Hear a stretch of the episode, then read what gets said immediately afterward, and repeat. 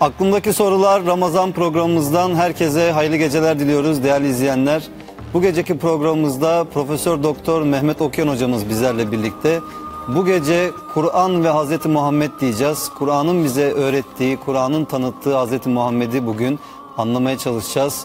Onun üstün ahlakını, örnek kişiliğini e, bugün inşallah Kur'an ayetlerinden hareketle hocamızdan dinleyeceğiz. Hocam hoş geldiniz. Teşekkür ederim. Hoş bulduk. Sağ olun. Hocam Kur'an ve Hazreti Muhammed dedik. Peygamberimizle ilgili birçok anlatım var. Klasik kaynaklarda birçok bilgiler var. Ama Kur'an-ı Kerim peygamberimizi bize nasıl tanıtıyor?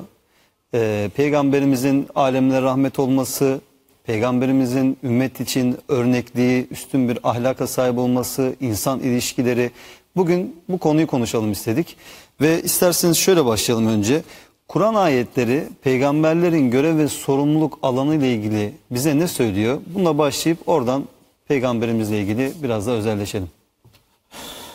Evet ben de e, böyle bir konuyu konuşma fırsatı verdiğiniz için teşekkür ediyorum. Niye? E, çünkü e, bu toplumun e, bu asırda belki belki biraz daha öncesine kadar da gidebilir ama en çok tükettiği değerin peygamberlik kurumu olduğu kanaatindeyim. Yani o kurumu doğru anlamak ve o kurumu hayata taşımak varken nerede asılsız bir şey varsa, nerede bir yalan varsa onları peygamberlik kurumu üzerinden e, servis etmeyi tabi kuruma hakaret sayıyorum. Peygamberimizle alakalı da, diğer peygamberlerle alakalı da e, son derece yanlış yani fıtrata, vicdana, vahye, her değere aykırı olan bir takım kabullerin sıklıkla ve inatla toplumda diri tutulmaya çalışıldığı bir e, dönem yaşıyoruz. O itibarla yani Kur'an ve Hazreti Peygamber demek e, belki belki bu sıkıntılı süreci yani bilgi noktasındaki sıkıntısı sıkıntılı süreci ahlaki bozulmaların önüne geçebilme noktasında peygamber örnekliğini doğru kavramada e, bir hayra hizmet edecektir. Öyle inanıyorum. Hocam ikisi birbirinden ayrılmaz bir değer. Kur'an'ı ne kadar iyi anlarsak Hazreti Peygamber'i de o kadar iyi anlarız. Tabi. Evet aynen öyle. Hatta biraz daha hafif sloganik bir şey söylüyorum ben. Diyorum ki e, Hz. Muhammed'i doğru tanımanın yolu Kur'an'ı anlamaktan geçer. Kur'an'ı anlamayan bir insanın Hazreti Peygamber'i tanıması mümkün değildir. O artık nerede bir abartı varsa, nerede bir kırpma varsa, nerede bir peygamberlik kurumuna aykırılık söz konusuysa onların her birini istismarcılar kullanabilirler. Milletin de peygamber sevgisi duygusunu maalesef yanlış yönlere kanalize ederler. Suistimal Ediyorlar da. yani. Suistimal ediyorlar. Gerçekten korkunç suistimaller var. Şimdi bundan kurtulabilmek için o zaman açacağız, bakacağız. Yani bu kitap peygamberlik kurumuyla alakalı ne söylüyor yani? Nedir? Peygamberleri nasıl tanıtıyor bu? Yani vahyi biz eğer ki Allah'ın Resullerinden alıyorsak bu konuda Kur'an'ın vahyin sessiz kalması düşünülemez zaten. Değil mi? Ee, burada birkaç program önceydi. Kıssaları konuşmaya çalıştık. Ee, yani ana hatlarıyla konuştuk ki Kur'an'ın e, 6236 ayetlik e, toplam yapısının içerisinde 1800 civarı ayetin kıssalardan oluştuğunu söyledik. Bu şu demek yani Kur'an'ın beşte ikilik e, şeyi bölümü, Bölümü kıssalardan. kıssalardan. Yani peygamberler Peygamberler. tarihinden söz ediyor. O zaman peygamberler tarihi yazacaksanız birinci referansınız Kur'an olacak yani. Bundan besleneceksiniz. Hiç sessiz kalmamış. Hem ne yapmış? Neresi lazımsa onu anlatmış. Neresi lazım? Neresi bu toplumun önünde önderlik, rehberlik yapacak e, mahiyetteyse orayı anlatmış. O itibarla peygamberlik, peygamberlik ilahlık kurumu değildir. Bütün peygamberler Allah'a kul olma davetiyle yükümlü tutulmuş ve onlar bu görevi yapmışlardır. Emre kardeşim, ee, bir e, gene yani sloganik gibi olacak ama bunu söylemek zorundayım. Zihinlerde kolay kalsın diye. Peygamberler ateizmle, deizmle, nihilizmle veya şununla bununla mücadele etmemişler. Peygamberler şirkle mücadele etmişlerdir. Çünkü şirk ortaklık kurumu tevhid dediğimiz İslam inanışının en büyük düşmanıdır. Omurgası değil mi hocam? Yani Evet. İslam'ın omurgası, Omurgası tevhiddir. budur. Tevhiddir, ve, en büyük düşmanı da şirktir. şirktir. Evet. Bu böyle. Yani şimdi şirk denince de kardeşlerim böyle şeyler yanlış şeyler biliyorlar. Yanlış şeyler söyleniyor. Mekkeli müşrik denince sanki böyle dinsiz, imansız, kitapsız bir şey zannediyor. Yok yok öyle değil. Mekkeli müşrikler Hazreti Peygamberle ve önceki nesillerdeki e, müşrikler de peygamberleriyle şirk noktasında mücadele etmişler. Peygamberlerini geleneksel algılara karşı durdukları için reddetmişler. Yani onlar kendilerince Allah'ı sahiplenmişler ve peygamberlerin yalan konuştuğunu söylemişler. Yani onlar din adına bir savunma geliştiriyorlar ve peygamberleri o savunma dürtüsüyle reddediyorlardı. E şimdi ne yaptı peygamberlik kurumu? Bir defa e, Kur'an'ın peygamberler ve özelde Hazreti Peygamberle ilgili davetine dair ne dediğine bakarsak aslında peygamberliğin ne olmadığını konuşacağız. Sizin kitabınız neydi? İslam, İslam ne değildir? Ne değildir ha? Peygamberler ne yapmamışlar aslında? Bakın en önemli konu başlıklarından biri bu. Ne yapmamış yani? Ne yapmamışı söylersek ne yaptığını anlamış olacağız. Ne yapmamış? Bir, kendine çağırmamış. Bu kadar. Bitti. Kime çağırmış? Allah'a çağırmış. Şimdi kim peygamberin izinden gittiği iddiasındaysa, kim böyle bir söylem geliştiriyor veya böyle bir söylemi kullanıyorsa kendine çağırmayacak. Çağırmayacak. Grubuna çağırmayacak, mezhebine çağırmayacak, tarikatına çağırmayacak, cemaatine çağırmayacak, camiasına çağırmayacak. Çağırmayacak kardeşim. Kime çağıracak? Kur'an'ın ayetleri var. Bir, ved'u ila rabbike. Rabbine çağıracak. Bu hem Hac suresi 67. ayette hem Kasas suresi 87. ayette geçer. Ved'u ila rabbike. Rabbine çağıracak. Davet Rabbine olacak. Yalnız Allah. Evet Rabbim yalnız. Şimdi bu iki tane ayet daha da var. Şimdi bu çok önemli. Niye? Peygamberlerin durumunu anlamaya çalışıyoruz. Adam kendine çağırıyor. Kendine çağıran yalan konuşuyor çünkü. Bu peygamberi bir yol değil. Peygamberler kendilerine çağırmamışlar. Allah'a çağırmışlar. Kur'an işte bunu bize öğretiyor. Mesela Yusuf suresinin 108. ayetinde buyuruyor ki Kul hadihi sebili ed'u ilallahi. İşte benim yolum bu. Ben Allah'a çağırıyorum. Ene ve men ittebe'ani. Ben ve bana tabi olanlar. Bizim çağrımız Allah'adır. Bitti. Allah'a çağıracak. Hazreti Peygamber'in özelliklerini sayar. Bu akşam belki konuşacağız ilerleyen e, bölümlerde. Peygamberimiz biz kendimiz peygamberimize görevler yüklüyoruz. Hayır.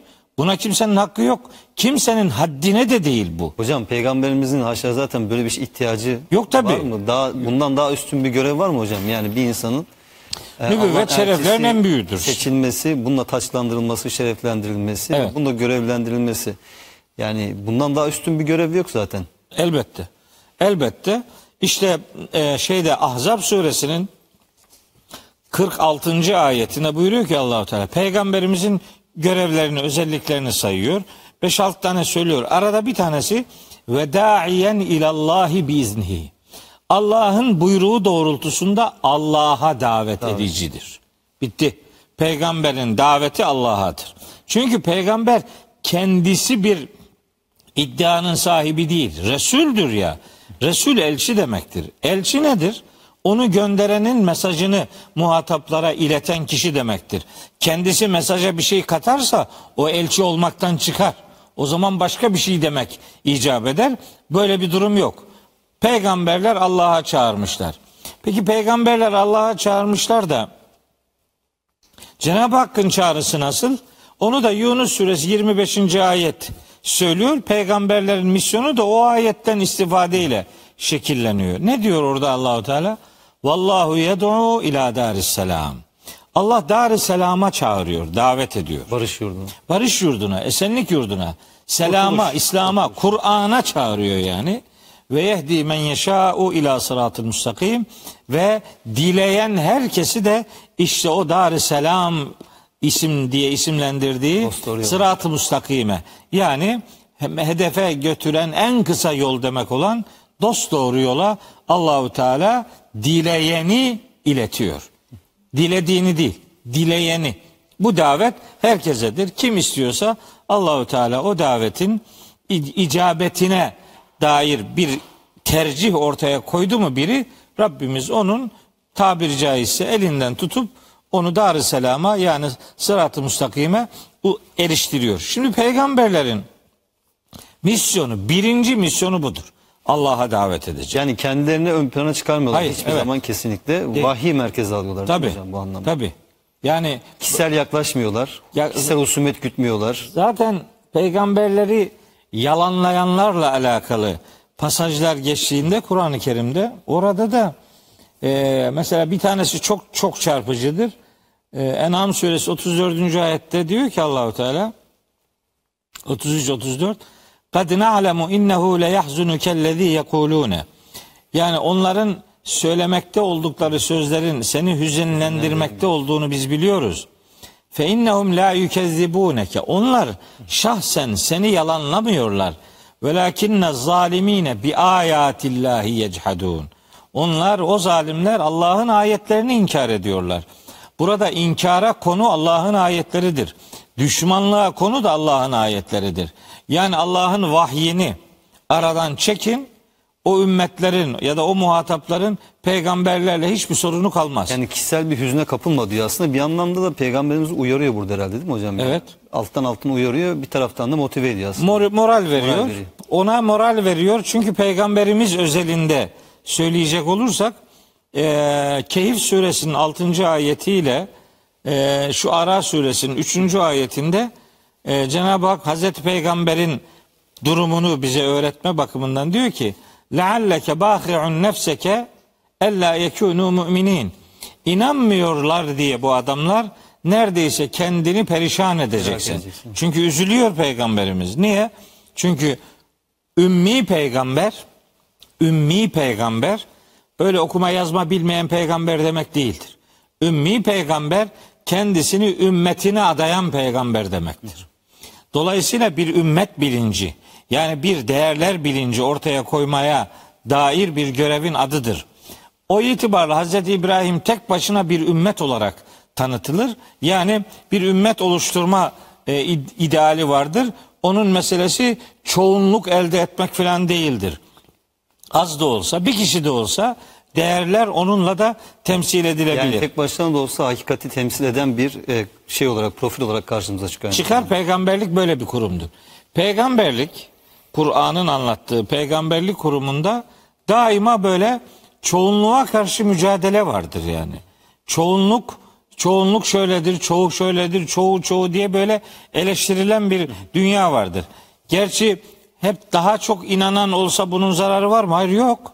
Yok da bu işin tabiatında çoğunluğun inanmayacağının haberi veriliyor.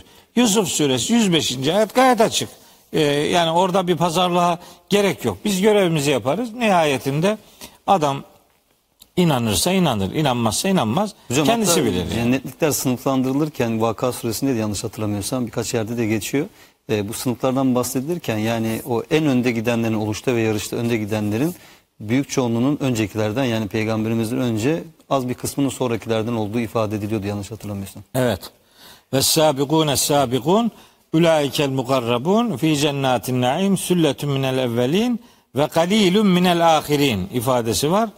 Çoğu yani bir bölümü diyelim. Çoğu demeyelim de bir bölümü öncekilerdendir. Azı da sonrakilerdendir.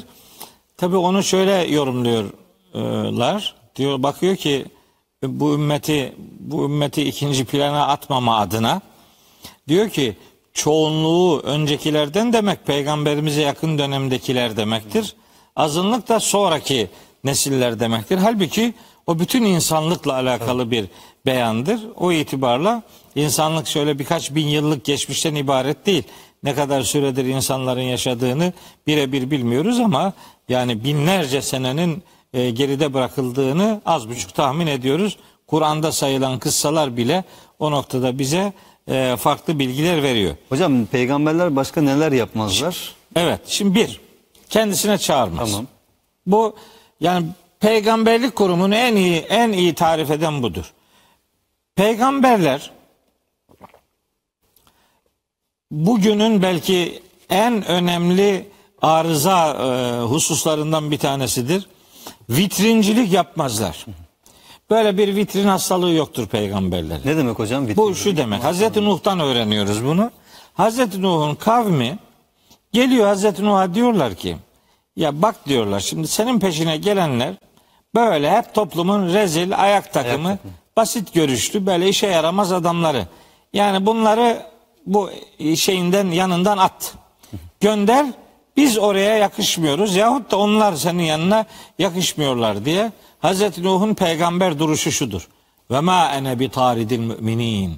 Ben müminleri asla ve asla yanımdan yöremden kovmam. Bitti. Peygamberler vitrincilik yapmazlar. Aynı zamanda bir insanı aslında seçkin kılan şey onun mümin olmasıdır değil mi? Tabii. Bu anlamda. Tabii. Yani soyunun sopunun ne olduğu, mali durumunun ne olduğu değil. Tabi ne cinsiyeti, ne akrabası, ne nüfusu, ne nüfuzu, ne ekonomisi, ne görevi, ne konumu bu noktada belirleyici değildir. Belirleyici olan imanıdır. Hücurat suresinin 13. ayeti gayet açık. Burada hiç başka bir şeye e, e, kapı aralamaz. Hatta hani mesela toplumun böyle kadın erkek algısında erkek merkezli bir dini sunum ve kadınları ikinci plana iten bir algı var. Ben e, şu sıralar e, Ali İmran suresinin tefsiriyle uğraşıyorum. E, şimdi e, çalışmakta olduğum ayet surenin 195. ayeti. O ayetin birinci cümlesini okurken dedim ki bu akşam ne yapıp edip cümleyi konuyu buraya bir getireyim diye zihnen tasarladım. E, tam da şu şu şu şu önemli değil. Ee, ne önemlidir? İşte onu söylüyor Allahu Teala buyuruyor ki: "Festecabe lehum rabbuhum enni la udi'u amele amilin minkum min zekerin ev unsa." İçinizden erkek olsun kadın olsun her kim ne tür iş yaparsa ben onların yaptıkları fedakarlığı zayi etmeyeceğim. Ba'dukum min ba'din. Siz zaten birbirinizdensiniz. Kadın olsun erkek olsun fark etmez. Bir farkı yok. Kimin yaptığıyla değil, neyin yapıldığıyla ilgileniyor Kur'an-ı Kerim. Onun için takvayı da kalite e, göstergesi olarak belirliyor ve kimin muttaki olduğunun kararını da Cenab-ı Hakk'ın vereceğini işte başka ayetlerde söylüyor. Hocam sonra insanın kendi cinsiyetini seçemiyor. Tabi. Yani dünyaya gelirken e, tercihte bulunmadığına göre bu cinsiyetinden dolayı yerilmesi veya övülmesi gibi bir şey zaten söz konusu değil. Tabi. Allah yaratıyor ve Allah yaratıyor. Aynı şekilde de kadın olsun erkek olsun kim hayra barış yönelik işler yaparsa Allah onların ödüllerini aynı şekilde vereceğini. Verecektir. Yani insan ne soyuyla, ne ırkıyla, ne cinsiyetiyle, e, ne tercih edemediği başka şeyleriyle övünemez. Böyle şeyler, böyle şeylerle övünmek yarın dövünmenin sebebidir. Çünkü insan tercih etmediği şeyi ne bir övünç sebebi olarak ne de bir e, yergi nedeni olarak görmemelidir. Yani bu biz kulluğumuzdan ve kendi tercihlerimizden sorumluyuz. Öyle sorgulanacağız. Peygamberi davette de böyle cinsiyet üzerinden değil, şahsiyet üzerinden bir tanımlama vardır. Öyle e, şahıs merkezli, insan merkezli bir dini sunum vardır ki fedakarlıklar da insan üzerinden tanımlanır. Erkek üzerinden veya kadın üzerinden böyle bir ayrıma gidilmez. Onun için Kur'an-ı Kerim çeşitli ayetlerde bu algıyı yıkmak için erkek olsun kadın olsun diye mesela bu cümleyi ısrarla kullanıyor. Niye kullanıyor? Aslında hiç gerek yok diye düşünüyorsunuz. Hayır, vahyin indirildiği dönem itibariyle baktığınız zaman korkunç bir erken erkek egemen algı var. Bunun üzerinden e, meseleyi cinsiyete değil şahsiyete dönüştürmek için bu detay gibi görünen hususiyete dikkat çekilmesi gerekiyor. Nisa suresinde, işte Ali İmran suresinde, Ahzab suresinde, Nahl suresinde böyle ayrıntılı e, detay diyebileceğim göndermeler vardır. Peygamberi davette bunlar yok.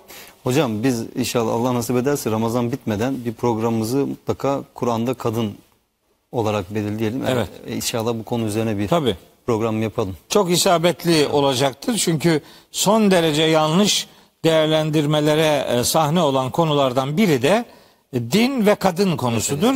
Yani kadın olarak dünyaya gelmek işte e, eksi birle başlamak. Öyle algılanıyor. Biz Kur'an'dan böyle bir şey öğrenmiyoruz. İşte Kur'an'ı o noktada nasıl anlamak gerektiğine de işte sözümüz olacaktır. Peki başka hocam Şimdi- neler yapmaz Evet. Bu iki. Üç. Kur'an peygamberlerin hiçbir tanesinin mücadele etmekte oldukları şirke dair en ufak bir işaret olsun izlenim bırakıcı söylemlerde bulunmamışlardı. Hiçbir peygamberin bizim şimdi şirk diyebileceğimiz herhangi bir inanç bozukluğuna dair hiçbir söylemleri olmamıştır. Eğer olsaydı Kur'an bu noktada çok sert bir söyleme sahiptir. Nerede? En'am suresinin 83 ila 90. ayetleri bir pasaj. O pasajda Allahu Teala peygamberlerin bir bölümünü sayıyor, sayıyor, sayıyor. Sonunda buyuruyor ki Zalike hudallahi yehdi bihi men yeşâ'u min ibadi. Yani bu risalet denen şey Allah'ın kullarından dilediğine, layık gördüğüne ihsan ettiği bir nimetidir. Velev eşrekû. Eğer şirk koşmuş olsalardı peygamberlerin herhangi biri lehabita anhum ma kanu yamelun. Yapıp ettikleri ne varsa tamamı silinip gider boşa çıkardı diyor. Peygamberler böyle bir ayıpla anılamazlar. En'am suresinin 88. ayeti. Zümer suresinde de bir ayet-i kerime var 65. ayet.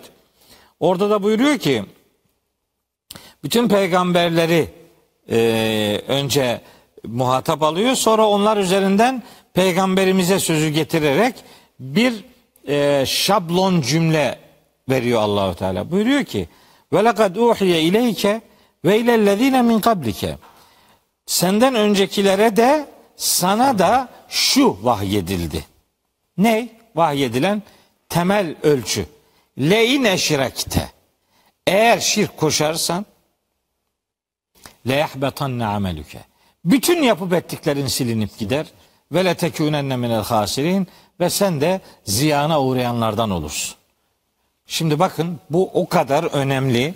O yani peygamberler üzerinden hani e, tabirimi yanlış anlamasın kardeşlerim ama gaza gelse de bir tanesi gelmez ya haşa böyle bir söylemi olsa Cenab-ı Hak diyor ki peygamber de olsa onun da zarara ve ziyana uğraması kaçınılmaz olur. Ya da hocam şöyle de okuyabiliriz herhalde. Nasıl olsa o peygamber böyle bir hataya düşmez de demiyor Rabbimiz. Ha, demiyor. Yaparsan gider diyor. Evet. Yapmayacaksın. Onlar da yapmadılar. Bu Yapsalardı uyarıda giderler. bulunuyor yani. Yine Tabii. vahide bu uyarı da var. Var. Var. Hatta bu uyarının hani e, peygamberlerin misyonu neden şirkle mücadeledir? Bunu belki e, bir anlamda da cevaplamış oluyorum. E, niye? Çünkü Mekkeli müşrikler özelinden düşünürsek önceki nesillerde de farklı versiyonları var ama Mekkeli müşriklerin şirk dediğimiz e, hastalığı iki şekilde görünüyordu. Bir, cinlerle Allah arasında bir nesep bağı e, ihdas ediyorlardı, iddia ediyorlardı. İki, melekleri Allah'ın kızları sanarak araya melekleri yerleştirip Allah nasıl olsa kızlarını kırmaz, bizi Allah'a yaklaştırırlar ve böylece amellerimizi Allah'a sunarlar diye böyle bir şirk anlayışları vardı. Melek üzerinden götürüyorlardı bunu. Ha, şimdi tam, tam bu noktada Allahu Teala mesajını şirkin ne kadar korkunç bir e, kayıp sebebi olduğunu ortaya koymak üzere melekler üzerinden diyor ki Enbiya suresi 29. ayette pasaj meleklerden söz ediyor. Daha arkadan itibaren meleklerle ilgili geliyor. 29. ayette buyuruyor ki Allahu Teala Ve men yakul minhum. Onların içinden herhangi biri şöyle derse. İnni ilahun min dunihi. Allah'ın peşi sıra ben de ilahım dese. Yani haşa Allah yok ben ilahım demeyecek yani öyle bir şey demiyor da. Tamam Allah var ama en yukarıda ben de altında artçı bir pozisyondayım mesela. Bu kadar insan beni araya koyuyor. Demek ki bende de böyle bir özellik var gibi bir vehme kapılsa bir melek diyor ki Allahu Teala Fezalike necizihi cehennem. Onu da cehennemle cezalandırırız. Kedalike neciz zalimin. Nihayetinde zalimlerin cezasını biz böyle veririz. Melek bile olsa şirk diye kabul edebileceğimiz bir inanışı, bir kabulü e, benimsemiş olsa bu hiçbir melek böyle bir şey düşünmez zaten. Melek tabi yani tabirimiz böyle arızalardan uzaktır. Çünkü onlar iradelerini kötülükten yana kullanabilecek varlıklar değiller. Ama kurumun o kadar korkunç bir tehlike içerdiğini en tepeden örneklerle ortaya koyarak sonra iki ayetinde de açıkça beyan ettiği üzere Allahü Teala affetmeyeceğini söylediği tek günahın şirk olduğunu onun için bu kitabında serlevha bize öğretmiş. Yani hocam hem melekler hem e, nebiler üzerinden Allah bu kadar keskin bir uyarı yapıyorken bugün Müslümanların önemli bir çoğunluğunun boğazına kadar şirkin içerisine batmış olması nasıl açıklanabilir? Bu Çok kolay. Ayet varken Kur'an. Tabii bu çok kolay. Ee, bu ümmetin dinini nereden öğrendiği sorusu bunun cevabını bize verir. Dinini Kur'an'dan öğrenmezse başka aktarımlarla başka kitapları bu kitabın önüne geçirirse başka kitaplarda istediğinizi ya bulursunuz yahut da istediğinizi oraya monte edersiniz sonra da bulursunuz. Belanızı bulursunuz. Veyahut da başkaları bulur yani. Bu böyledir bu iş. Onun için mesela bizim bütün davetimiz Kur'an'adır yani. Kur'an'ı okuyacak. Yani yanlışlar üzerinden yürüyüp e, belki çok vakit kaybetmemek gerekiyor. Doğrusunu söylemek icap ediyorsa o doğru Kur'an'ın söylediğidir. Peygamberlik kurumunu böyle tarif ediyor. Bu şirk noktasındaki önemli vurguyu bütün peygamberlerin mücadelesinin omurgasını bunun oluşturduğunu beyan edelim. Şirkle mücadele ediyorlarsa yani tebliğlerinde hiçbir şirk unsuru bulunmadığını söylüyor olmamız onların tevhide sıkıca yapıştığının delilidir. Hocam bu şirke düşmemelerindeki en büyük e, dayanakları da aslında Allah'ın vahyi oluyor bu anlamda. E işte yani Allah'ın vahiyle hareket ettiklerine göre. Tabii yani Kitabullah'ı önüne alanlar, e, imamı, rehberi Kur'an, vahiy olarak belirleyenler elbette daha sonra kültürel bir takım katmalarla nasıl bir bozulmayla muhatap olacaklarsa onları ayıklama şansına sahiptirler. Kur'an'ın bize vaat ettiği en önemli müjdelerinden bir tanesi eğer Kur'an'la inşa olursanız Kur'an'ı hayatınızın merkezine alır, Kur'an'ı hayatınıza hakim kılarsanız, yani Kur'an'a bir vukufiyetiniz varsa, Kur'an'la, Furkan olan Kur'an'la muttaki olup duyarlı bir dereceyi elde ederseniz, Allahu Teala bunun ödüllerinden birinin yeniden bir Furkan sahibi olma şeklinde tecelli edeceğini müjdeliyor Enfal 29. ayette. Yani ben onun için diyorum ki ben sadece Kur'an okuyun demiyorum. Önce Kur'an oku. Önce Kur'an oku. Doğru bilgiyi önce Ha, önce bunu orada? öğren. Bu kitap sana daha sonra ne okuyacağını söylüyor. Mesela diyor ki git uzay oku. Evet. Git diyor ki embriyoloji oku. Jeomorfoloji oku. Zooloji oku. Botanik oku. Ne bileyim antropolojiyle ilgilen. Peygamberler tarihiyle ilgilen diye başka şeyler söylüyor.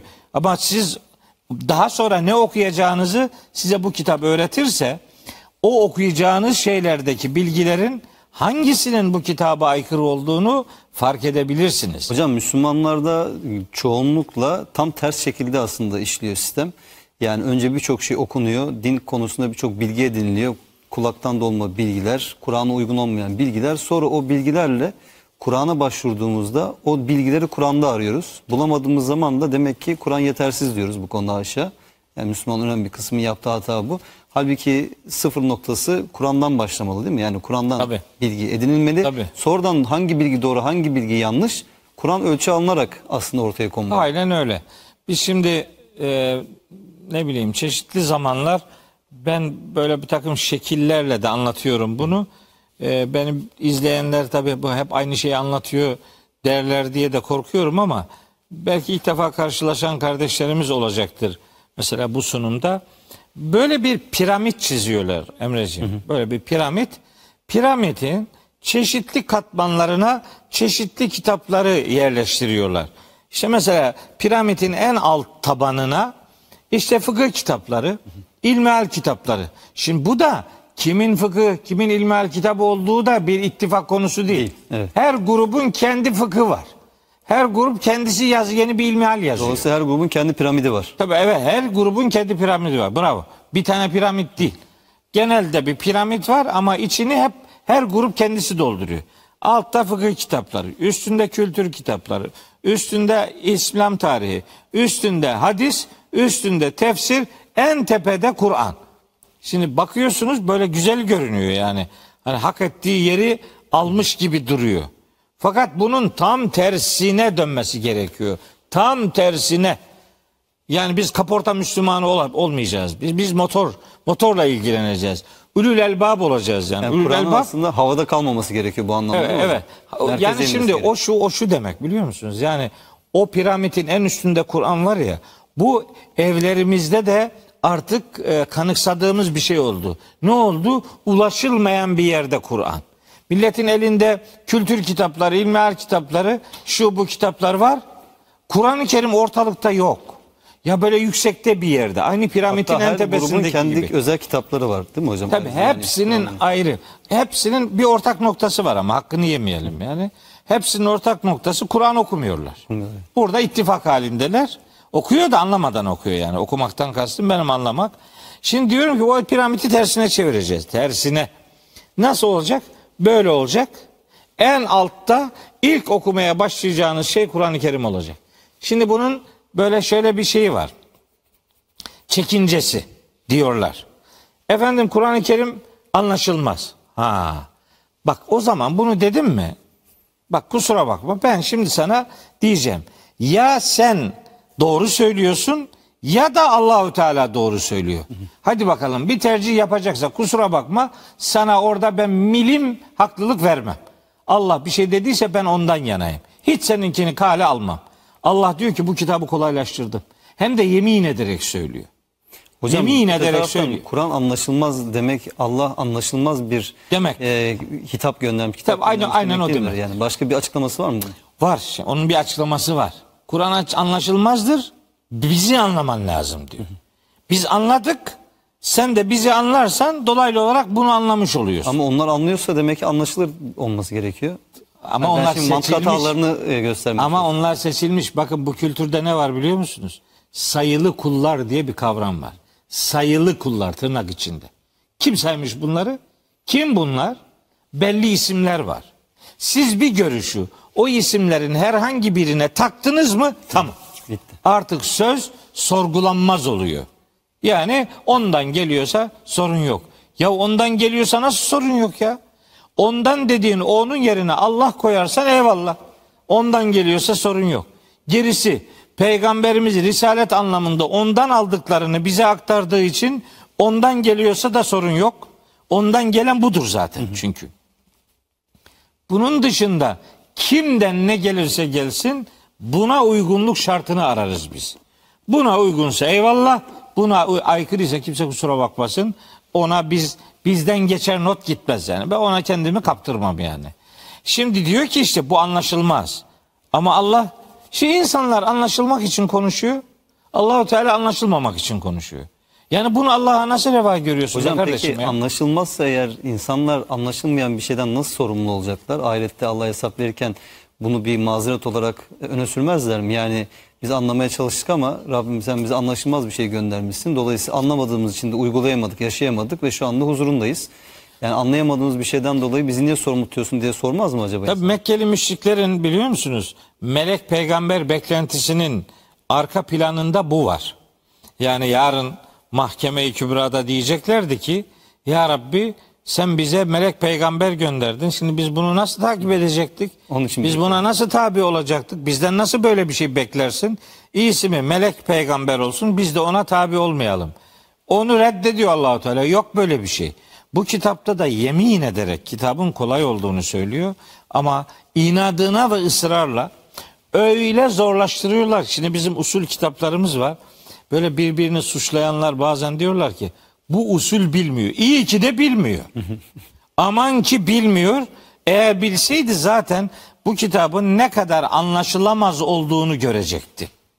Bizim usulümüz kitabın anlaşılamazlığı üzerinden yürüyor. Yani kitabın ne kadar kolay anlaşılır olduğunun metodunu ortaya koymak yerine Evet ne kadar daha da anlaşılamaz karmaşık hale, anlaşılmaz hale getirmek. Tabii adam diyor ki işte 70 bin tane ilim var. Onları bileceksin ki Kur'an'ı anlayasın. Kim belirlemiş 70 bini kim?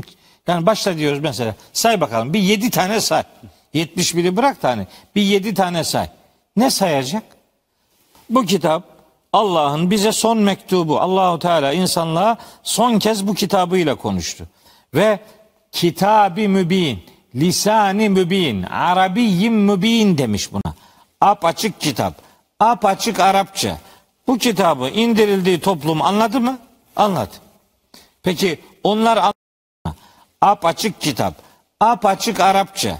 Bu kitabı indirildiği toplum anladı mı? Anladı. Peki onlar ap açık kitap, ap açık Arapça. Bu kitabı indirildiği toplum anladı mı? Anladı. Peki onlar anladı biz niye anlayamıyoruz? Çünkü bizim anlayamamamız lazım. Biz anlayamayacağız ki birileri bundan işte köprü vazifesi e, ona nispet edilsin. O da o vazifeyle aslında artık ne diyelim malı götürsün yani. Öyle, öyle bir menfaat şeyine dönüştü bu iş. Biz kitabın anlaşılabilir olduğuna inanıyoruz çünkü kitap öyle diyor. Hocam aynen oraya gelecektim ben de. Yani Kur'an-ı Kerim'de apaçık bu kadar Kur'an'ın apaçık kılındığı ile ilgili, detaylandırıldığı ile ilgili, bizzat Allah tarafından açıklandığı ile ilgili, ayetlerin birbirini tamamladığı ile ilgili bu kadar ayet olmasına rağmen bugün halen de Müslümanlara bunu anlatmakta güçlük çekmemiz veya hala bunları konuşuyor olmamız yani çok işler acısı değil mi? Belli insanlar buna karşı e, çıkıyorlar. Ondan yani kendileri üzerinden bir dini sunum yapılmasına alışkın oldukları için o e, şeyin e, o o döngünün zarar görmemesi adına oradan e, karşı çıkıyorlar. Yoksa emin olun şu an toplumda ben programa gelmeden şöyle bir 10 dakika önce bir arkadaşımızla görüştüm. Mesela bana Kur'an-ı Kerim ile alakalı gerçekten çok çok çok ilginç araştırmalar sonucu ulaştığı bir takım e, kanaatlerini iletti. Siz ne iş yapıyorsunuz dedim. Ben dedi bir tıp doktoruyum. Evet. Bir tıp doktoru. Tıp doktoru Kur'an-ı Kerim'i anlayamaz mı yani? Niye anlayamasın ki? Bir mühendis neden anlayamasın ki? Anlaşılmıyorsa bunun meydan okumasının da bir anlamı yok. Kur'an'da meydan okuma ayetleri var. Beş tanedir bunlar. E beş tane meydan okuma yapılamayacak, prensip olarak yapılamayacak bir şeyle meydan okunur mu yani? Aslında yapılabilir bir şey olmasına rağmen birileri bunu yapamıyorsa o meydan okumanın bir anlamı vardır. E me anlaşılamayan bir şeyle meydan okuyor Allahu Teala. Yok öyle bir şey yok. Bu harflerden oluşan, alfabeden oluşan 28 e, harften oluşan Arap alfabesinin ürettiği kelimeleri Allahü Teala manalar onlara giydirerek bize mesaj olarak iletmiş şimdi- ve bal gibi de anlaşılabilirdir. Evet hani bazı Kur'an-ı Kerim çevirilerinde diyelim tercümelerinde bazı ayetlerde teknik hatalar olduğunu biliyoruz. Sizle bunu daha önce programda yaptık. Evet. Zaman zaman da bunu dile getiriyoruz ama şu anda gerçekten çok harika hazırlanmış, orijinal metne son derece sadık e, Kur'an tercümeleri var. Yani üç tane farklı Arap ülkesinden işte ana dili Arapça olan bir insanı getirtip şuraya otursak, Kur'an'ın Arapça orijinal metnini okusak, işte Türkçe'de biliyor olsalar bu insanlar, tercüme edin ne diyor bu Türkçe desek, ya bu tercüme yapan kişinin söylediği şeyden farklı bir şey söylemeyecekler bu insanlar. Yani bu insanlar ne anlıyorlarsa bunu tercüme eden insan da onu anlıyor ve onu o dile aktarmaya çalışıyor. Evet. Yani sonuç itibariyle burada önemli olan ilahi mesajın anlamına ulaşmak değil mi? İnsanları bunlarla buluşturmak değil mi? E, ma- maksat bu. Maksat bu ama işte bundan bundan beslenen insanlar var. Yani bundan uzaklaşılmasını isteyip de başka başka e, odaklar meydana getiren çabalar var. E, o çabalar zarar görmemesi adına bu kitabın anlaşılmıyor olması gerekiyor. Hocam sonra biz mesela Kur'an-ı Kerim dışındaki bu çeşitli kişi ve grupların iddia ettiği gibi Kur'an-ı Kerim dışındaki mesela hadis kitaplarının tercümeleri var. Bunlar okunabilir diyorlar. İlmihal kitapları var bazı işte Arapçası orijinal Arapça olan diyelim ki bunlar okunabilir diyorlar. İşte tefsir kitapları var Arapçası tercüme edilmiş Türkçe'ye okunabilir diyorlar. İşte meşhur bazı alimlerin kitapları var orijinal Arapçası tercüme edilmiş. Bunlar hepsi okunabiliyor. E, Bir tek Allah'ın kitabı mı okunmuyor? E, Şimdi o e, hadis kitaplarının okunabilirliği noktasında da hafif rezervleri var. Diyorlar ki siz hadis de okumayın. Niye? Orada birbirini tutmayan e, rivayetler bulursunuz. Siz Kafanız fıkıh ve ilmihal okuyun. Bu ne demek? İşte birini anladı, biri sistemleştirdi kendine göre, yorumladı. Şimdi size düşen görev işte o o yorumları okumak. Yani onların hani dini kabullerde deliller kaç tanedir? Edille-i şeriye dediğimiz işte temelde dört tanedir. Ne bunlar? Bir kitap, sünnet, icma, kıyas. Kitap ne? Kur'an. Sünnet işte hadisler. İcma ümmetin fikir birlikteliği. Bu hiçbir zaman olmamış. Kıyas bu da kimi neye kıyas edecek? Kimin kıyas edeceğiyle, neye kıyas edileceğiyle ilişkilendirdiğin zaman bunun da adamına göre değiştiği belli. Şimdi bu son iki tanesi mümkün şeyler değiller. Kaldı geriye öbür iki tanesi. Onları da okumazsan anlamazsın deyince ne yapacak bu adam? Bu adam bu defa en beleşinden kim bir cennet vaadi ortaya koyuyorsa onun peşine gidecek. Böyle bir cennet sunumu bedava, beleş, fedakarlığa dayalı olmayan, ayakları yere basmayan, referansları vahiy ve peygamber olmayan bir din sunumu ortalıkta dönüp dönüp dolaşıyor. E şimdi bunun yani bunun bir bir tersine dönmesi adına ne yapmak lazım? Bıkmadan usanmadan. Kur'an'ın anlaşılarak okunması gerektiğini bıkmadan, usanmadan söylemeye devam edeceğiz. Hocam ben onlarca defa hatta belki yüze yaklaşmıştır, duymuşumdur. Siz de belki yüzlerce defa mutlaka tanıklık etmişsinizdir. Bir yerde bazı insanlarla karşılaştığımız zaman gerek bizim bu programları izleyenler gerek işte bu kitapları okuyanlar Kur'an'ı okumaya başlayıp da Kur'an'ı anlama çabasında olan insanların dediği ortak bir şey var hocam. Ben çok şahit oldum.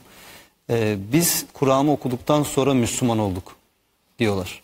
Yani biz Kur'an'ı okuyana kadar İslam adına, din adına bir şeyler bildiğimizi zannediyorduk. Ama Kur'an'a baktık ki o bildiğimiz şeylerin büyük çoğunluğu aslında İslam'da yokmuş. Evet. Ben de onu defalarca, yüzlerce kez böyle şeyler duydum. Şimdi bunların sayısının artması Evet. icap ediyor. Ee, yani yani ayakları yere basan bir din algısı ancak vahiyden beslenirse mümkündür. Yoksa yoksa her türlü istismar kaçınılmazdır. Yani siz bir adamın zihnine vahyin temel ölçütlerini prensip olarak koymazsanız eğer, koymadıysanız e o duyduğu adamların söylemlerine kanacak yani. Başka hele de bir hani böyle şaşalı bir sunum varsa, hele de böyle bir taraftar kalabalıklığı söz konusuysa, hani kemiyet üzerinden veya nüfuz üzerinden eğer yürünüyorsa o zaman diyor ki işte biz de bu bu takımla beraber gidelim. Kur'an'ın Müslüman adını verdiği insanlar başka isimlerle anılmayı e, vazgeçilmez görüyorlar ve onun üzerinden bir sürü yeni bir yani e, tanımlama kelimeleri türettik. Bir sürü. Şu anda bile kim bilir kim bilir nerede yeni bir grup meydana geliyordur. Yeni bir isimle yeniden bölünmeye, yeniden parçalanmaya ve vahyin mesajını hayatın dışına itmeye dair çabalar devam ediyor. Ama buna karşı bizim de içinde bulunduğumuz vahyi merkeze alan, Kur'an'dan konuşan, Kur'an'la konuşan ve Hz. Muhammed Aleyhisselam'ın ancak böyle doğru anlaşılabileceğini iddia eden ve bunu iddia bağlamında, iddia mesabesinde bırakmayıp hakikatin tam da karşılığı olacak şekilde ispatlamış yüzlerce okumalarımız var. Okuyan kardeşlerimiz var ve bunlar okuduklarında ben Bakara suresini okudum kafam karıştı bıraktım demiyorlar. Bir daha okuyor, bir daha okuyor. En iyi okuma biçimi iniş sırasını takip eden ilk okumalardır. Birkaç tane meali farklı farklı bakış açılarına sahip insanların yazdığı birkaç tane meali eğer karşılaştırmalı okursalar ki şimdi buna çok ihtiyaç şeyimiz var. Ee, çok e, kolay ulaşma imkanımız var. Yani telefonlarda mealler var. Bir anda 10 tane 20 tane meal var. Her ayeti böyle karşılaştırmalı okurlarsa Kur'an'da peygamberler kurumunu da Kur'an'ın tevhid dediği şeyi de hakkıyla anlayacaklar. Hocam bir ara verelim aradan sonra inşallah devam edelim. Değerli izleyenler bir reklam aramız var. Reklamdan sonra Hz. Muhammed'le ilgili doğru bildiğimiz yanlışları ve Kur'an'ın öğrettiği Hz. Muhammed'i anlamaya çalışacağız.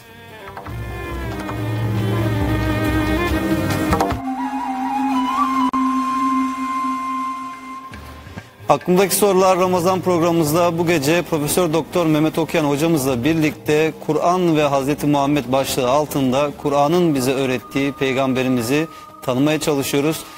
Reklamdan önce peygamberler neler yapmaz demiştik. Neler yapmadıklarına hareketle de neler yaptıklarını anlamaya çalışacaktık. Hocam kaldığımız yerden devam edelim isterseniz. Üç başlık altında sıralamıştınız. Evet. Kendilerine çağırmazlar. Allah'a çağırırlar. Sadece Allah'a çağırırlar demiştiniz. Ee, vitrincilik yapmazlar demiştiniz. Şirk koşmazlar. Şirke dair şirke hiçbir- karşı çıkarlar. Evet hiçbir şirk söylemi e, dile getirmezler.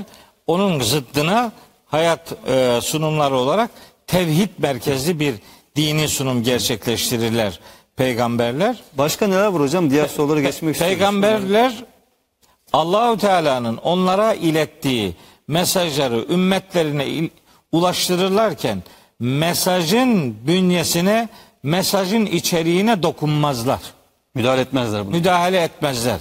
Çünkü eğer öyle bir müdahale e, olduğu zaman o zaman elçi elçilikten başka bir şeye e, dönüşmüş olur ki hiç o e, biz biz hiçbir peygamberin hayatında haşa Allahu Teala'nın haşa danışmanı gibi ortağı gibi bir dini sunum yapan peygamber algısı görmedik. Zaten vahiy Kerim'de. peygamberlerle ilgili bu tarzda bir görev ve sorumluluk e, yetkisi vermiyor. Vermiyor. Vermiyor. Çünkü yani Resul kelimesi peygamberlerle ilgili Kur'an-ı Kerim'de çok temel iki tane kelime kullanılır. Bir tanesi işte Rusul çoğul olarak veya Mürselun bir tanesi de Nebi, Enbiya veya Nebiyyun işte çoğul olarak. Bu kelimelerin e, anlam dünyasında Nebi yani yüksek şerefle buluşturulmuş ve ilahi bilgilerden haberdar edilmiş kişi demektir. Vahiy alan kişi yani. Nebe karıştırmıyor musun dedim milletin kafasını. Asıl siz karıştırıyorsunuz dedim. Niye? Niye dedim 30 sene önce bet- beton dökerken dedim hep böyle harçları a- aşağıda karıyordunuz. Sonra bir kat üzerine atıyordunuz. Oradan bir kat daha üzerine küreklerle atıyordunuz. Hem de kaç tane çimento koyduğun belliydi. Herkes ne yaptığını görüyordu. Bari hakkını vererek yapıyordun. Şimdi dedim şimdi şimdi beton arabaları var. Kimsenin bir harç gördüğü yok. Hortumla boruyla getiriyor. Kaçıncı katta olursa olsun e, döküyor dedim. O borunun içinde ne olduğunu biz bilmiyoruz. Niye milletin kafasını karıştırıyorsun? Adam gibi beton dökmüyorsun dedim. Ha o zaman hası yok işte yani. Bu Allah'ın kitabı bak kardeşim. Ayet okuyor muyuz? Ayet. Bunu dili dilini biliyor muyuz? Biliyoruz. Bunun hangi ayetler hangi ayetlerle irtibatlıdır bunu biliyor muyuz? Bunu da biliyoruz. Allah'a hamdolsun. Söylediğimi aklın alıyor mu kafan alıyor mu yani anlıyor musun bunu anlıyorum. E, daha sorun ne? Hocam sonra dini ilimler üzerine çalışan insanların diyelim ki ilahiyatçıların asıl görevi zaten halkı, insanları bilinçlendirmek, doğru dini bilgiyle buluşturmak, Allah'ın ayetlerini insanlara aktarmak olması gerekmez mi? Olması gerekir de işte o zaman adam dükkanı kapatıyor Emre kardeşim yani. O zaman diyor ki bak sen de anlarsan ne kıymeti var bunun diyor ya. Bana ne gerek kalacak? Değil mi? O zaman yani dükkan gidiyor şimdi yani. Yoksa yoksa onlar bilmiyor mu bizim söylediklerimizin doğru olduğunu canım? Bilmemesi mümkün mü? Neyi anlaşılmıyor şu söylediklerimizin? Anlaşılıyor. Bal gibi de anlaşılıyor. Fakat işte dediğim gibi yani kepengi kapatma tehlikesi var. Adam diyor ki 20 sene böyle vaaz ettik şimdi bunun tersini nasıl söyleyeceğiz? Evet 80 sene yaşıyordun ama 81. sene bir hasta oluyorsun. Diyebiliyor musun doktora ki ben hasta değilim. Ben 80 sene böyle bir hastalık görmemiştim. Ben bunu kabul etmiyorum. Etmesen etme gidiyorsun işte biraz sonra. Yani bu yani yanlışsa yanlış. Tabii ki. Neyin yanlış olduğu eğer gerçekten yanlışsa bundan vazgeçmek bir erdemdir kardeşim. İnsan bundan korkar mı? Peygamberi bir sistem hatadan dönmeyi öğretir. Hazreti Adem'in kıssasını Allahu Teala niye anlatıyor bize ya? Kaç tane? Yedi defa, sekiz defa, dokuz defa farklı yerlerde Hazreti Adem'in kıssasını anlatıyor. Niye? Demek istiyor ki peygamber bile olsa hata yapabilir. Ama peygamber hatada ısrar etmez. Ey muhatap sen de hatanda ısrar ederek iblisleşme.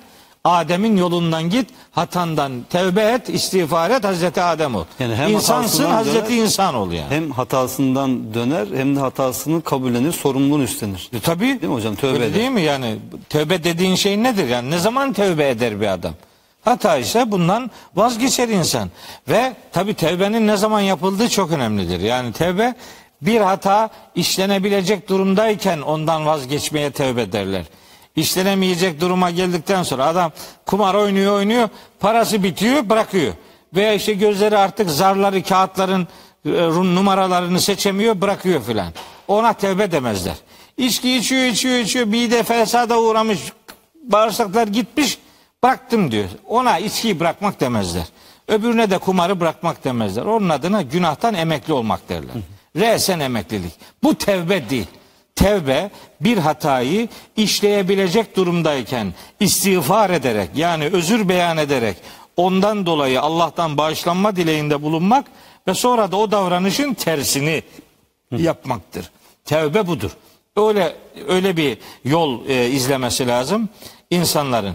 Ha diyoruz ki işte bunlar doğru şeyler. Peygamberler öyle yaptı. Peygamberlerin yolundan gitmek böyle bir e, tavrı bize öğütlüyor. Mesela ne yapmazlardı peygamberler? Bir şey daha yapmazlardı. Bekliyorum hocam. Muğlak- söylemenizi. Söylemezseniz ben söyleyeceğim. Evet. Muğlak ifadeler kullanmazlardı peygamberler. Yuvarlak konuşmazlardı. Peygamberler neziri mübin insanlardı. Yani Apaçık. köşeli konuşur, köşeli. O yana da bu yana da 40 tarafa çekilecek laf söylemezdi. Doğrudan neyse bu. net. Net. Net söyle. Nezir mübin bu demek. Ve herkesin anlayacağı şekilde.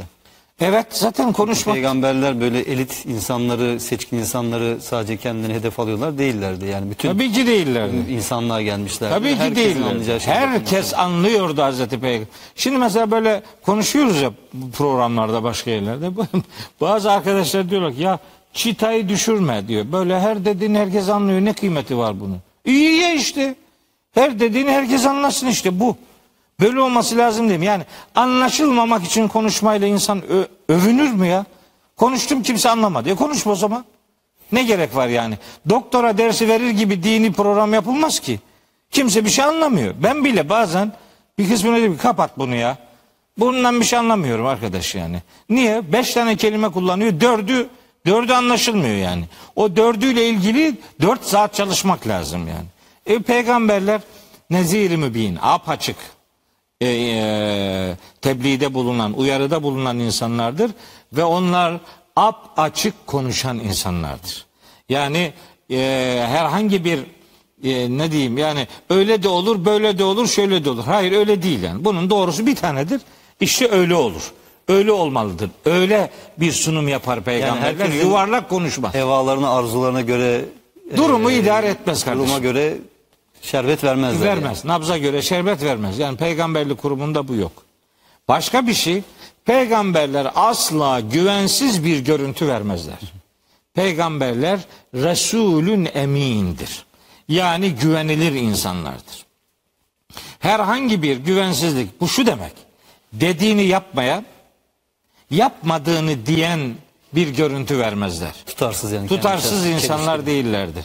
Bu bizde üç tane ayette beyan edilir. Başka benzer ayetler de var. İşte Saf suresi 2 ve 3. ayetler son derece önemlidir. Nedir? Ey iman edenler neden yapmayacağınız şeyleri başkalarına söylüyorsunuz? Yapmayacağınız şeyleri başkalarına söylemek Allah katındaki en büyük veballerden bir tanesidir. Kime diyor bunu? Müminlere. Niye diyor? Çünkü kainatın efendisi Rabbimiz biliyor ki kulları dönecek işte yapmayacağı şeyleri başkalarına söyleyecekler. Bakara suresi 44. ayette buyuruyor ki ete'murûnen nâse bil birri ve tensevne enfuseküm ve entum tetlûnel kitabe efela ta'kilûn siz kitabı kendiniz okuyor İnsanlara iyilikleri başkalarına emrediyor kendinizi unutuyor musunuz? Sizin hiçbir kafanız çalışmıyor diyor. Ne davetidir bu? Aklını çalıştırma. Bir. iki dediğini yapan, yaptığını söyleyen. Yapmadığını değil, yaptığını, yapacağını söyleyen sözünün eri insanlar olmuşlardır peygamberler. Yani öyle bir havanda su döven veyahut da işte olmayacak hayaller üzerinden yürüyen insanlar değil. Gerçekçi insanlar yaptıklarıyla söylemleri, söylemleriyle eylemleri birbiriyle örtüşen insanlardır. İnandıklarını ve söylediklerini kendileri yaşadıkları için peygamberler güvenilir insanlar diye tanımlanmışlardır. Yoksa hiçbir peygamber kendisine vahyedilen mesajda söyleneni başkalarına satarak kendisi kenara çekilmemiştir. Yahut da siz bunları yapın sonra bakalım ben bir şey yaparım dememiştir. Tam aksine amener Resulü bima unzile ileyhi min rabbihi vel müminun ayetinde de ifade edildiği gibi Resul Rabbinden kendisine indirilene önce kendisi iman etti. Vel müminun sonra da müminler iman etti. Önce kendisi ortaya çıktı. Kendisi oldu. Sonra da o hayatıyla ümmete örnek, Yani örnek oldu ve onları her davet etti. insanın e, bu anlamda görev ve sorumluluğu neyse en başta zaten nebiler bunu yerine getirmekle görevliler. Evet. E hocam mümin zaten kendisinden emin olunan, kendisine güven duyulan insan değil midir? He, öyle olması lazım da keşke öyle olsa. Yani müminin bir müminin dört tane tanımı var. Ya da mümin olabilmenin dört tane birbirisiz olmayan unsuru var. E, inanmak, güvenmek, güvende olmak, güven vermek. Mümin Peygamberler bütün bu vasıfları kendilerini taşıyorlar. Tabii ki yani mümin olmak bu dört özelliği kendisinde bulundurmak demektir. Bunu ideal manada kendisinde bulunduranlar da tabii ki öncelikle ve özellikle peygamberlerdir. Onun için Resulü emindir peygamberler. Güvenilir elçidir. O güvenilirlik aynı zamanda elçiliğini yaptığı mesaja müdahalede bulunmaması anlamında da bir güvenilirliktir. Yani başka alanlarda olduğu gibi mesajın iletilmesinde de güvenilir. Hocam mesela biz normal günlük hayat içerisinde de insan ilişkilerinde de bazen işte e, muhatap olduğumuz insanlar bir şey söylediği zaman hep ne deriz? Yani böyle söylüyor ama icraatına bakarız deriz değil mi? Evet. Bakalım gerçekten söylediğini yapacak mı veya söylediğiyle tutarlı mı? Ya da bazı insanları biliriz ki yani bu adamın ağzından bir söz çıkıyorsa bu adam kendisine güvenilir bir insandır. Mutlaka bunu imkan dahilinde yerine getirecektir deriz. Yani Deriz. ama insan ilişkilerinde de böyle olduğuna göre bir kişi eğer ki e, Allah Resulü'nün kendisine tebliğ ettiği şeyden emin olacaksa önce ondan emin olması gerekir değil mi? Tabii. Yani Önce peygamberden emin olması lazım. Önce onun tebliğ ettiği şeyden emin olması lazım. Emin, güvenilir birinden güvenilir bilgiyi alıp sonra önce kendisi onlara güvenir, sonra da insanların ona güvenmesini bekler. İdeal olanı budur. Yani olması gerekeni budur da olanı budur mu? Yok onu bilmem. Hiç olanı bu olmayabilir. Üzgünüm yani. hocam peki e, peygamberler Kur'an-ı Kerim baktığımız zaman ortak faydalarından bir, bir tanesi de yapmadıkları şeylerden bir tanesi de yapmış oldukları tebliğ karşılığında hiçbir ücret istememeleri. Evet. Karşılığı sadece Allah'tan beklemeleri. Evet bir sürü ayet-i kerime var bununla ilgili. Kardeşlerim mesela bu akşam Ramazan'ın kaçıncı gecesi?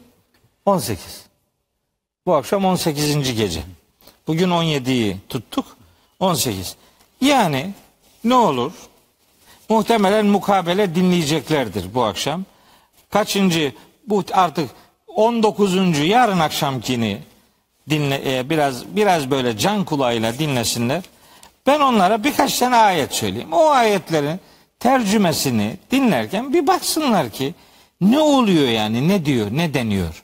Şu Ara suresinde beş defa peygamberlerle alakalı pasajlar bitince ve ma es'elüküm aleyhi min ecrin in ecriye illa ala rabbil alemin cümlesini görecekler. Yani bu yaptığımız tebliğin karşılığında sizden hiçbir ücret istemiyoruz. Benim ücretim sadece alemlerin Rabbi olan Allah'a. Hocam zaten Allah'ın dini tebliğ etmek dünyevi olarak e, ücreti ödenebilecek bir şey değil. Keşke insanlar bunu anlayabilseler. Tabii. Yani o sadece Allah tarafından karşılığı verilebilecek bir şey. Ama Aynen öyle. işte Ne verirse versin azdır kardeşim. Ne verirse versin tükenir. Ma indeküm yenfedü ve ma indallahi bakin. Sizin yanınızda ne varsa hepsi geçicidir, Allah tükenir. Allah'ın katında olanlar bakidir. Ne diyor? El malu vel benune zinetul hayatid dünya vel bakiyatus salihatu hayrun inde rabbike sevaben ve hayrun emela. Yani mallar, çoluk çocuk şunlar hepsi dünya hayatının süsüdür ve bu biter. Asıl salih olan amellerdir baki kalacak olanlar ve karşılığını Rabbimizden alacaklarımızdır asıl mühim olanlar. Doğru yatırım karşılığını Allah'tan beklediğimiz yatırım yatırımlardır. Peygamberi sistem ecir endeksli çalışır, ücret endeksli çalışmaz. Eğer sözünüzün parasını alıyorsanız burada o sözün kimseye bir faydası olmaz. Zaten mesela öyle işte bir takım e, dini programlardan sonra soruyorsunuz birine ki işte ne dinledin? Çok güzel konuştu diyor. Tamam. ne konuştu? Ne konuştu? Hani konuştuklarından bana bir tane cümle, beş tane cümle söyle bakalım. Söyleyemiyor. Niye? Çünkü sıkıntı karşılığı alınmış, burada alınmış ve karşılığı bitmiş bunun. Herhangi bir geriye bir şey bırakmamış yani. Ücreti alınan şeyin ecri kalmaz. Ecir beklenen şeyden ücret alınmaz. Peygamberi yol, peygamberi metot budur. Peki peygamberler bununla alakalı ücret istemiyorlar insanlardan. Ne istiyorlar? İstedikleri bir şey var. Şura suresinde diyor ki Allahu Teala Hazreti Peygamber'e dedirtiyor ki Kul la es'elukum aleyhi ecren. De ki bu yaptığım hizmetin tebliğin karşılığında sizden hiçbir ücret istemiyorum. İlla bir şey istiyorum. Ne? El meveddete fil kurba. Allah'a yakın olabilme noktasında birbirinize ve Allah'a sevgi duymanızı istiyorum. Yani dini sevmenizi istiyorum. Birbirinizi sevmenizi istiyorum. Allah'a yakın olacak bir duruş ortaya koymanızı istiyorum. İstenen budur. Bunun içerisinde bu Şura suresi 24. şey 23. ayet idi bu. Ha, herkesin bildiği hadi Şura suresini pek bilmeyebilir kardeşlerim ama Yasin'i biliyorlardır. Yasin'de bir şehrin ileri gelenlerinden bir yiğidin konuşmaları var. 20. ayetten itibaren o yiğidin sözlerine bir baksınlar bakalım. Öyle anlamadan değil. Bakın bu ümmetin yaptığı en büyük ayıplardan biri ya da sosyal hayatta bir değişim ve dönüşüm yaşamıyor oluşumuzun en önemli itici sebeplerinden bir tanesi emin olun yaptığımız işi Allah rızası için yapmıyor oluşumuzdur. En önemli itici unsurlardan bir tanesi budur. Yani ihlas ve samimiyet eksikliği. Maddi bir beklentiyle bunlar yapılıyor ve bir dönüşüme sahne olmuyor. Oysa Kur'an'ın iddiası Kur'an değiştirici ve dönüştürücü bir kitaptır. Devrimci bir kitaptır bu. Adamı değiştirmesi lazım. Adamı değiştirecek yerde yani biz vahiy ile kendimizi değiştirelim diye vahiy ile irtibatımızı kurarken hoşumuza gitmeyen yerde vahyi değiştirmeye çalışıyoruz. Yok bu ayet anlaşılmaz, yok bu ayet mensuhtur, yok bu ayet filancalarla ilgilidir, yok onun iniş sebebi odur, yok bilmem varlık sebebi budur. Ne olursa olsun kenarından bucağından dolaşıyor dolaşıyor ayeti hayatına indirmiyor. Şimdi biz en büyük ayıplarımızdan diye tarif ediyorum. Bizde bir İslam tarihi anlatımı var. Emreciğim. Bir İslam tarihi anlatıyorlar var ya.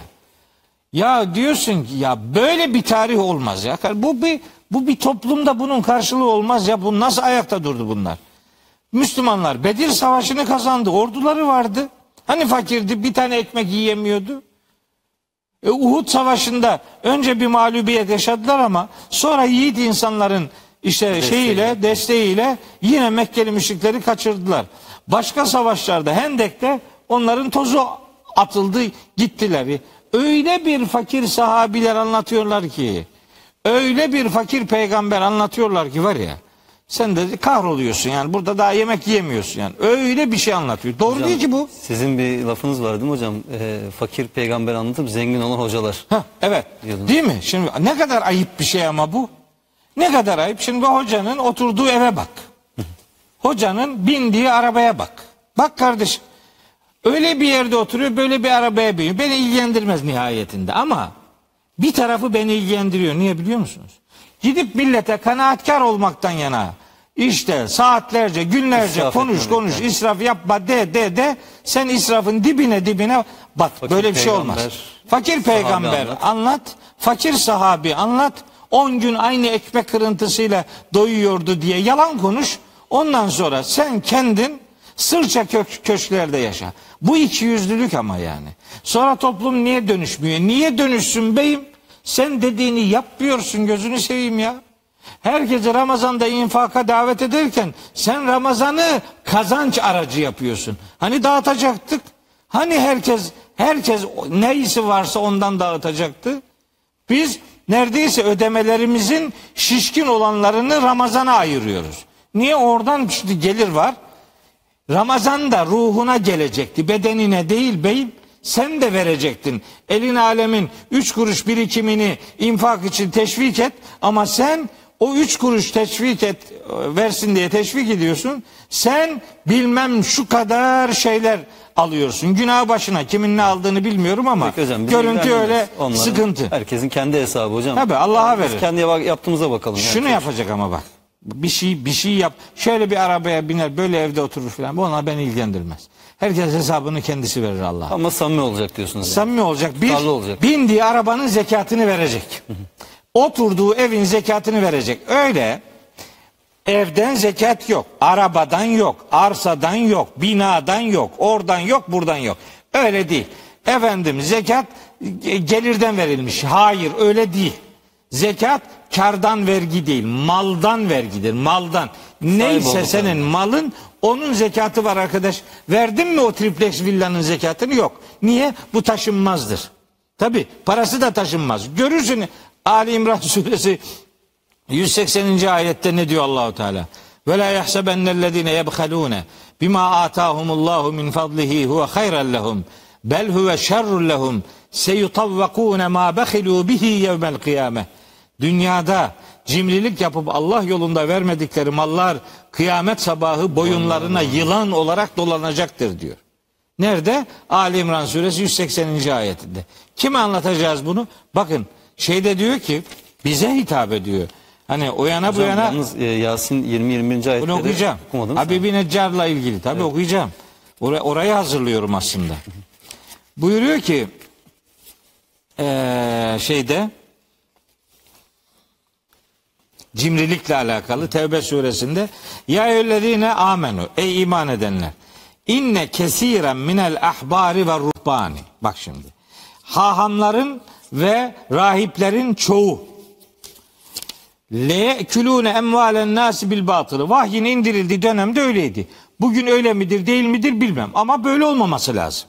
Olmasınlar yani bize hitap ediyor. Diyor ki bak ey iman edenler o zamanki rahipler hahamlar böyle yapıyorlardı. Ne yapıyorlardı?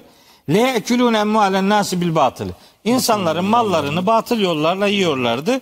Ve yasuddûne an sebilillah. Böylece de insanlar Allah yolundan engelliyorlardı. Vellezine yeknizune zehebe vel fiddate ve la yunfikûneha fi sebilillahi ve beşirhum bi azabin elim. Altın ve gümüş yığanlar. Bunları Allah yolunda infak etmeyenlere elem verici bir azabın geleceğini müjdele. Hem azap hem müjde alay ediyor yani. Nasıl ne zaman gelecek bu? Yevme yuhma aleyha fi nari cehennem. Cehennem ateşine o gün sunulacaklar, kızartılacaklar. Fetükva bi- biha cibahuhum ve cunubuhum ve zuhurum. Yanları, arkaları, sırtları, önleri kavrulacak ve onlara denecek ki hâzâ mâ keneztüm le. İşte bu bu ateş var ya bu sizi kızartan ateş. İşte kendiniz için yığıp durduğunuz, depoladığınız malzemelerdir. Fezûkû mâ kuntum teknizûn. Şimdi bu yığıp durduğunuz şeylerin tadını alın bakalım. Tevbe suresi 34 35. ayetler. Öbür okuduğunda Ali İmran suresinin 180. ayeti. Heh, herkese infaktan söz et. Herkese yani adamın zaten 2000 lirası 3000 lirası birikmiş ya var ya yok. Onun ondan bir şeyler vermesi için hani bir şeyler söyle söyle ama sen verme. Sen nereye veriyorsun? Sen neden böyle bir dini tebliğin karşılığında para alıyorsun arkadaş? Niye alıyorsun bunu? Yasin'i de okuyorsun. Hiç de vicdanın kanamıyor yani. Gidiyorsun ve ca'e min aksal medineti raculun yes'a kâle ya kavmi ittebi'ul murselin. Bir de makamla tutturuyorsun. İttebi'u men la yes'elüküm ecren. Ne demek o? İttebi'u men la yes'elüküm ecren. Tercümesini yap bakalım. Ey şehir ahalisi, ey millet. Sizden kim ücret almıyorsa onlara tabi olun. Toplum niye değişmiyor? Niye değişsin? Sen değiştin mi? Evet sen değiştin. Niye? Böyle köşe oluyorsun. Böyle bir değişme var. Oysa oysa bu bu ayetler bu tebliğ vazifesini yapan insanların bunun karşılığını dünyada ve insanlardan asla beklememelidirler. Ne yapalım veriyor. Öyle bir şey yok. Almamak erdemdir. Hocam yani Almayacağını bilirse sana teklif etmez. Sen hele bir alma bakalım. Allah'a mı salıyor seni illa al diye yani. Yani peygamberimizin bir takım sünnetlerinden programlarda sıklıkla bahsedildiğini görüyoruz ama bütün peygamberlerin en öncelikli sünneti olan bu yapmış oldukları tebliğ karşısında hiçbir ücret beklentisi içerisinde olmamalarıyla ilgili sunumları nedense pek duymuyoruz. Tabii o peygamberin bak kardeşim peygamberimizle ilgili şeyde işte dedim ya bu Ali İmran suresiyle uğraşıyorum. Ali İmran suresinin bugün çalıştığım ayetlerin biriyle ilgili bir tane hadis okudum. O kadar bir hoşuma gitti ki var ya bayıldım yani. Ayet şu. İşte şey e, göklerin ve yerin yaratılışı hakkında tefekkür eden yiğitlerden söz ediyor. 91 miydi hocam? 191 Ali İmran 191 sağduyu sahibi insanlar için göklerin yerin yaratılışında gece ve gündüzün Ayetler peş peşe vardır. arka arkaya gelişinde nice nice deliller vardır ki onlar Allah'ı ayakta otururken ve yan yatarken zikrederler, hatırlarlar. Yani Allah bilinciyle hayatı yaşarlar. Öyle tesbih eline alıp da Allah la ilahe illallah demekten söz etmiyor bu. Başka bir şey söylüyor. Zikrederler, Allah'ı hatırlarlar. Allah'la yaşarlar yani. Ve bir de yetefekkerune fi halkis semavati vel ardı. Göklerin ve yerin yaratılışı hakkında tefekkür ederler. Rabbena bu tefekkürün sonunda derler ki ey Rabbimiz ma halakta hada batıla. Sen bütün bunları batıl olsun, anlamsızlık olsun diye yaratmadın. Boşuna derler. yaratmadın yani. Boşuna yaratmadın. Ama kim diyor bunu? Tefekkür sahipleri. Neyi tefekkür ediyor? Zikrederek. Neyi tefekkür ediyor?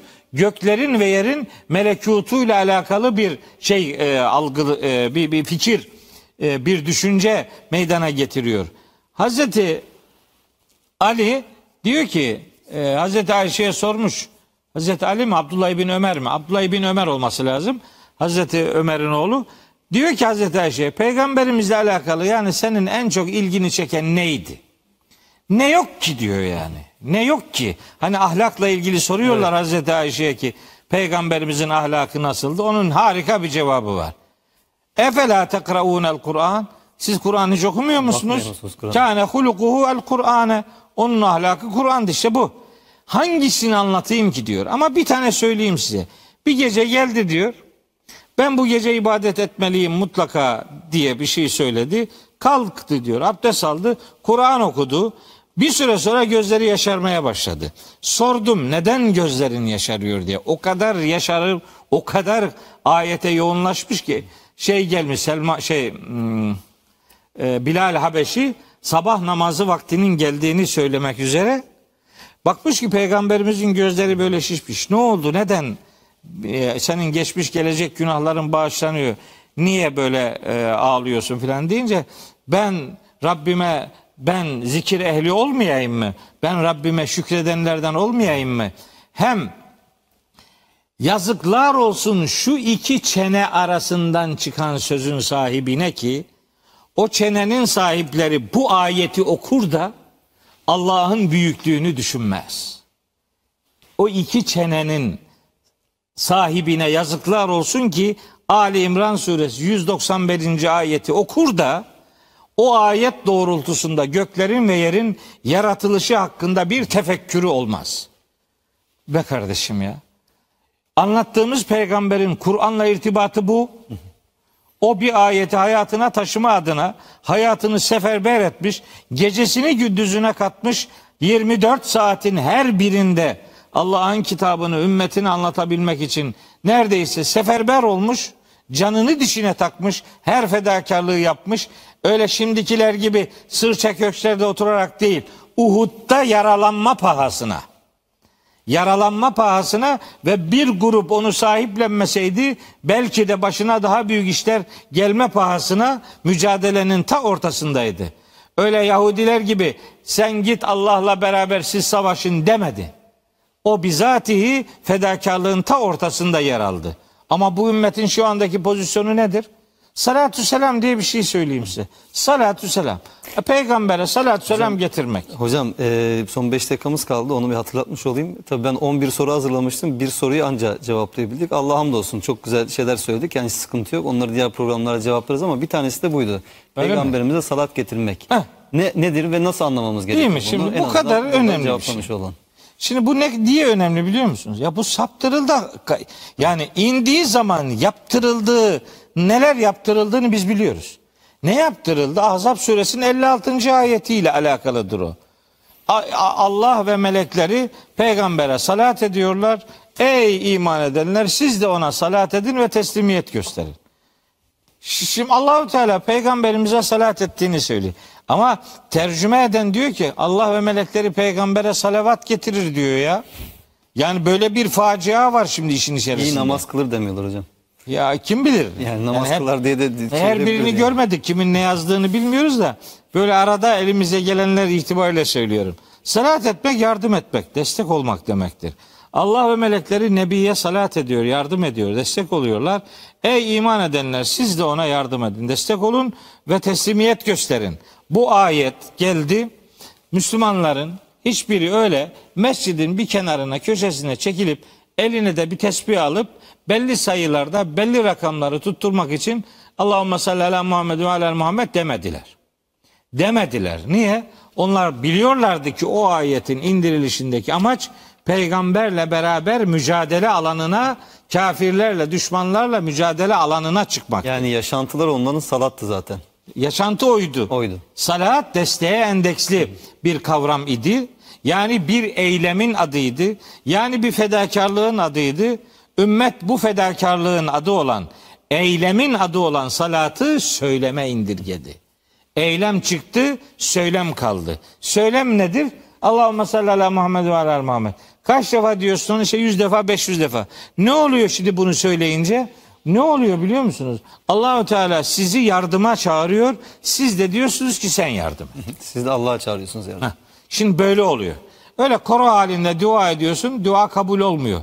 Sen dua etmiyorsun ki. Seninki dua okuyorsun kardeşim. Seninki Hocam bu dua biraz şeye benziyor değil. mi? Yani işte e, Allah bizi bir yerde bir zulüm varsa e, o zulme karşı dimdik durmaya ve eyleme dönük e, bir ortaya e, emek koymaya çağırıyor. İşte açlıklar varsa Afrika'da dünyanın herhangi bir yerinde işte Filistin'de görüyoruz zulüm var. Dünyanın birçok yerinde. Biz de sadece Allah'a dua etmekle e, yeterli görüyoruz ve Allah'a çağırıyoruz oraya yardım aslında. Tabii, tabii yani işte. açları sen doyur diyoruz. İşte oradaki zulmü sen ortadan kaldır diyoruz. Aynen öyle. İftar sofraları var ya şimdi Ramazan'da.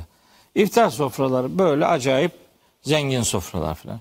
Bakıyorum şimdi biz de gidiyoruz iftara. Bakıyorum ki sofrada bir tane fakir yok. Hiç yok.